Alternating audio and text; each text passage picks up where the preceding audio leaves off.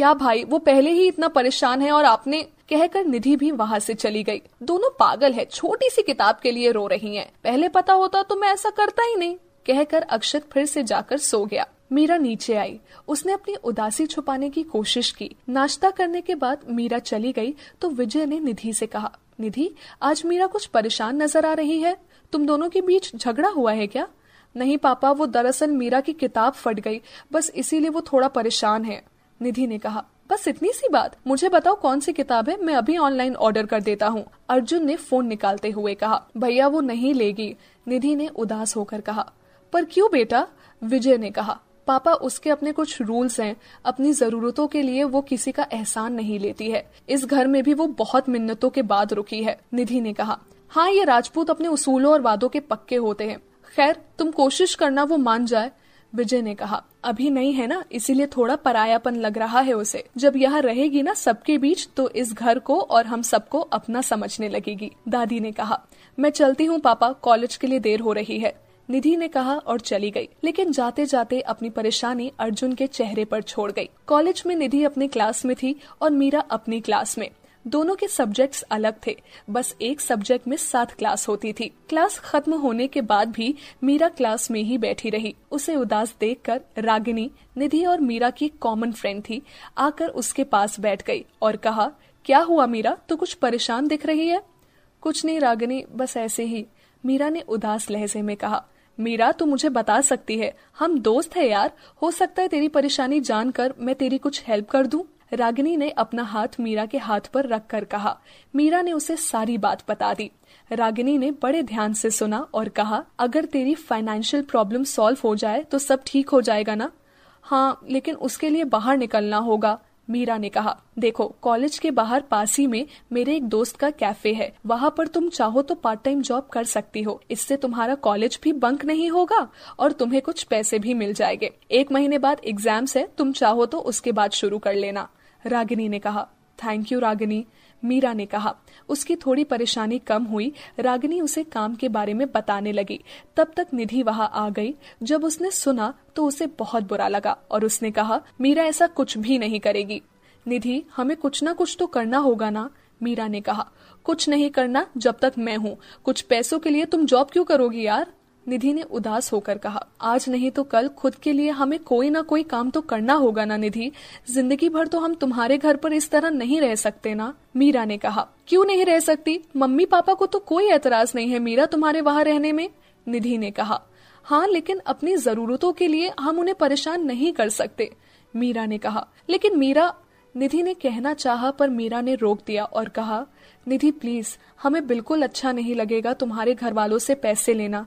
Please, हमारे सम्मान को ठेस मत पहुंचाओ। ठीक है, लेकिन तुम्हारी पढ़ाई, निधि ने कहा, उस पर कोई फ़र्क नहीं पड़ेगा, हम थोड़ी ज़्यादा मेहनत कर लेंगे। बस तुम वादा करो कि घर में ये बात किसी को पता नहीं चलेगी, मीरा ने हाथ आगे बढ़ाकर कहा। निधि ने अपना हाथ मीरा के हाथ पर रखा और कहा, ठीक है, वादा रहा। तीनों क्लास से बाहर चली आई।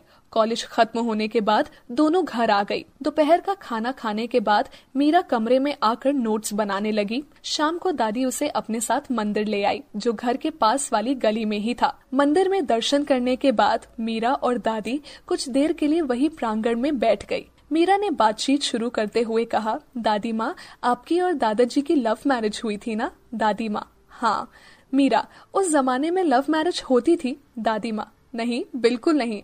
पर मैंने और तेरे दादाजी ने घर वालों और समाज के खिलाफ जाकर की थी।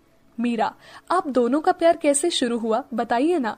दादी माँ, मैं तब सोलह की थी और वो बीस साल के थे। मेरे पिताजी का बड़ा रौब था उस वक्त बनारस शहर में। तुम्हारे दादाजी हमारे घर के मुंशी के बेटे थे। कभी कभार उनके साथ घर आते थे। तब हमारा बहुत झगड़ा होता था।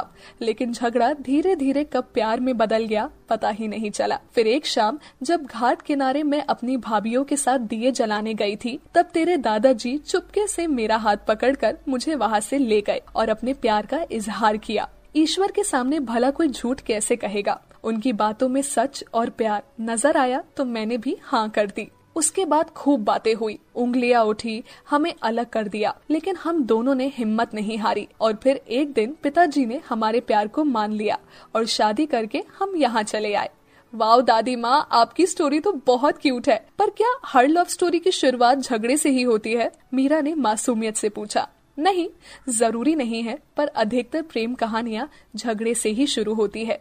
इंसान की ज़िंदगी में सबसे खूबसूरत एहसास यही तो होता है, वरना इनके बिना जीवन बेरंग है, दादी ने कहा। आप यहाँ रोज आती है, दादी माँ, मीरा ने बात बदलते हुए कहा। नहीं कभी कभी आती हूँ, जब या तो बहुत खुश होती हूँ, या फिर बहुत उदास होती हूँ, दादी ने कहा। फिर आज क्या वजह है, खुशी या उदासी? मीरा ने मुस्कुरा कर कहा। आज दोनों ही वजह नहीं है। दादी भी मुस्कुरा उठी। तो फिर? मीरा ने हैरानी से कहा। दादी माँ ने प्यार से मीरा के गाल को छुआ और कहा, क्योंकि आज तुम उदास थी इसीलिए। देखो मीरा, जीवन में सुख दुख आते रहते हैं बेटा, लेकिन हमें डटे रहना चाहिए, घबराना नहीं चाहिए, न ही दिल छोटा करना चाहिए, क्योंकि कोई भी परेशानी हमारे हौसलों से बड़ी नहीं होती है। ईश्वर एक दरवाज़ा बंद करता है तो एक नया खोलता भी है। हाँ दादी माँ, आप सही कह रही हैं। जल्द ही सब ठीक हो जाएगा, मीरा ने कहा। चलो, घर चलते हैं, सब इंतज़ार कर रहे होंगे। दादी माँ ने उठते हुए कहा। मीरा ने अपना हाथ दादी माँ की तरफ़ बढ़ाया, दोनों घर के लिए निकल गए। दादी माँ के रूप में उसे एक दोस्त मिल चुकी थी। घर आकर दादी माँ अपने कमरे में चली गई। मीरा राधा की हेल्प करने किचन में चली गई। उसने कुछ सब्ज़ियाँ काटी। उसकी खामोशी को राधा बखूबी समझ रही थी। इसीलिए बड़े प्यार से उसे हर काम सिखा रही थी। जल्द मीरा सुबह वाली बात भूल गई। रात के खाने पर जैसे ही सब लोग आए, दंग रह गए।